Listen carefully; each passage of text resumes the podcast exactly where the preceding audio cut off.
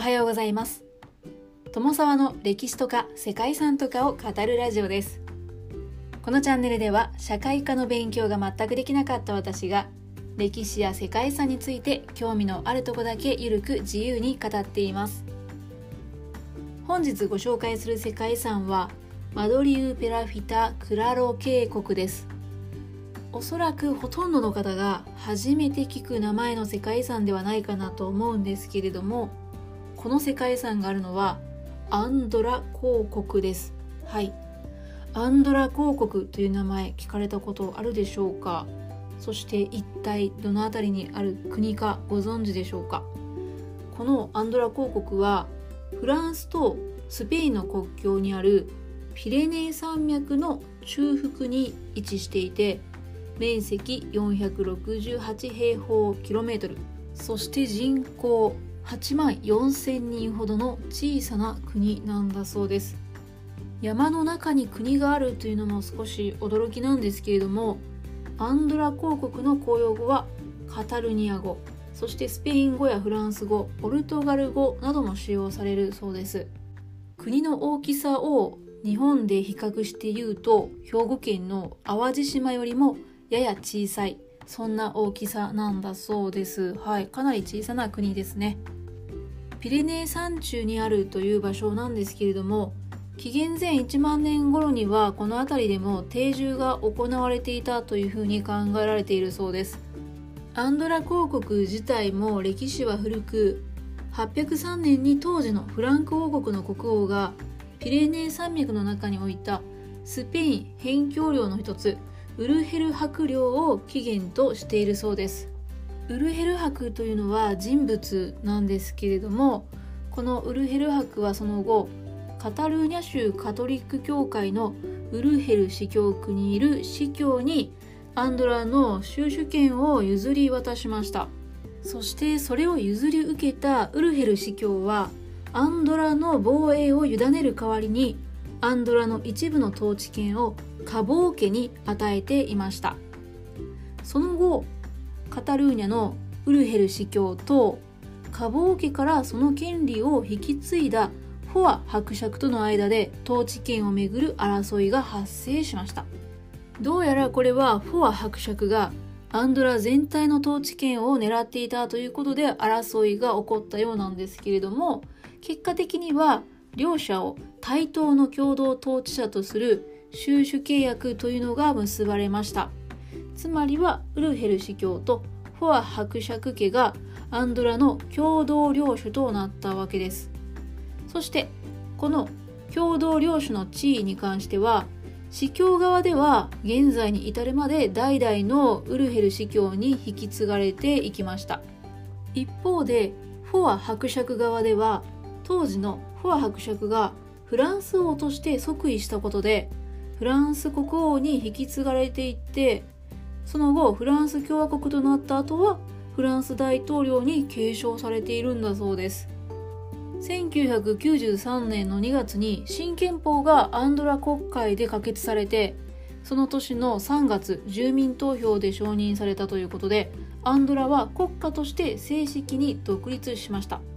それでもなお、その歴史的な理由によってフランス大統領とカタルーニャのウルヘル司教の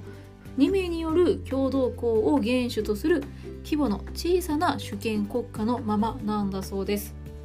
島国の日本の国家というイメージとは随分違って不思議な感覚を覚えるんですけれども、こういったいわゆるミニ国家と呼ばれるような国というのは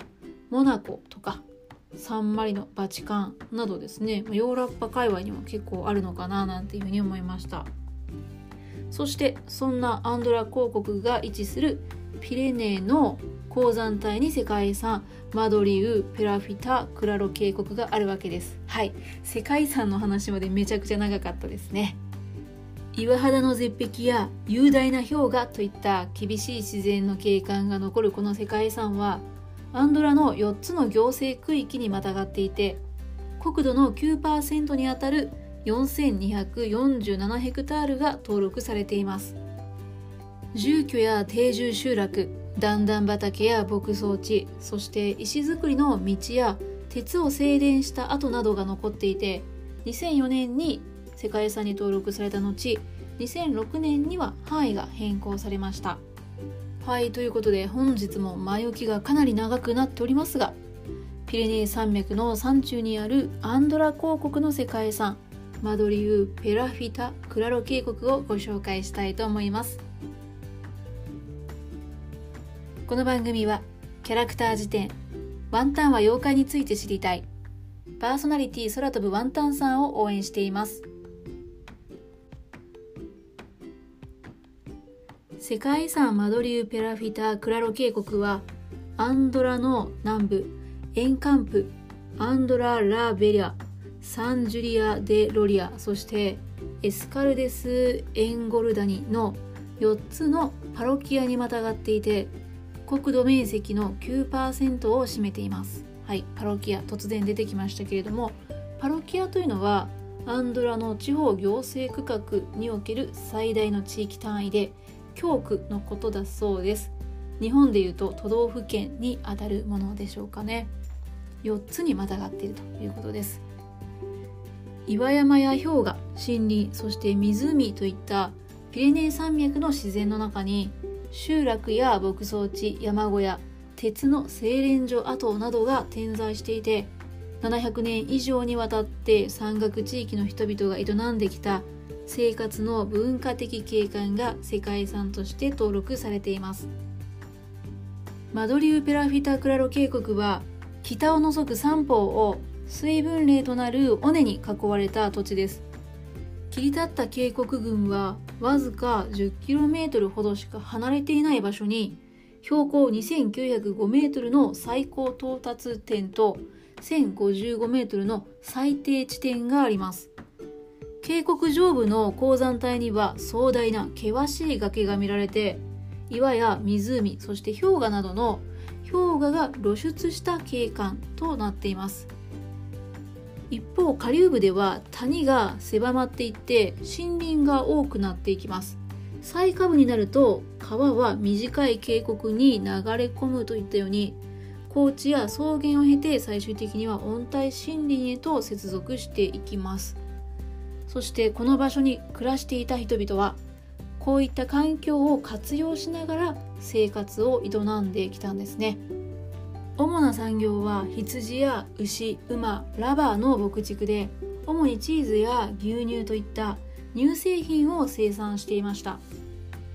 ここでは夏の間はボルデと呼ばれる高地の住居に住んで牧草地を利用して放牧を行っていました。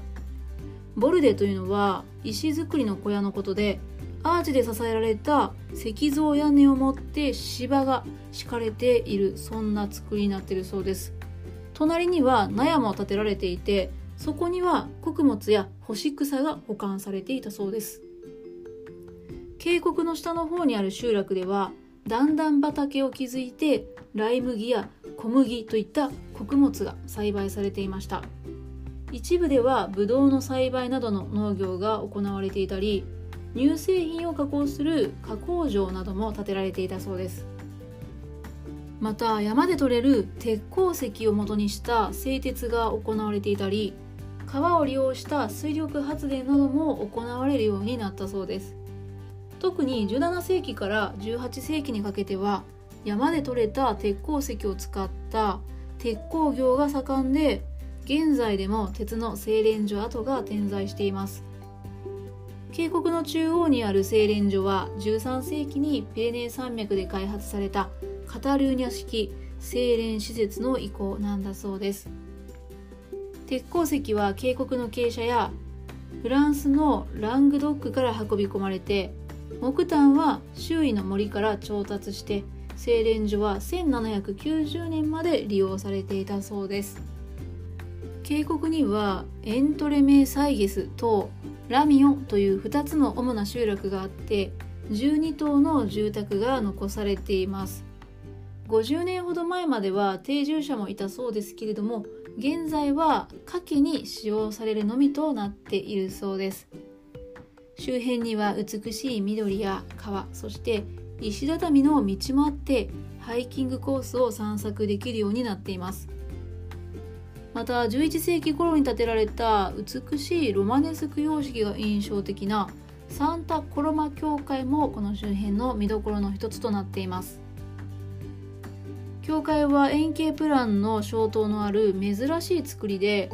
アンドラ公国にある数少ないではありますが、そんなロマネスク様式の教会の中でも歴史のある教会なんだそうです。長い歴史の中で渓谷から多くの恩恵を受けてきた人々は、持続可能な自然の利用というのを実現するために、住居や木炭のための伐採や家畜のための飼料採集などに規制を設けて、自然を共同管理してきたそうです。こうした文化自体はアンドラ公国が成立する1278年よりも古いものと考えられていて、20世紀後半まで700年以上にわたって引き継がれて、一部は現在でも存続しています。人々の努力によって森は守られて、またアンドラという国の状況や渓谷という孤立した環境が奇跡的にこの文化を存続させてきました。つまりは、山の中に残された文化的景観というのは、険しい山の中の渓谷という環境の中で形成されて、アンドラ公国という少し特殊な事情を抱えた歴史を持つ国の中で守られてきた文化遺産ということのようです。マドリュー・ペラフィタ・クラロ渓谷はありそうでない、そんな貴重な価値を持つ世界遺産でした。ということで、本日もここまでご清聴いただきましてありがとうございます。では皆様、本日も素敵な一日をお過ごしくださいね。友沢でした。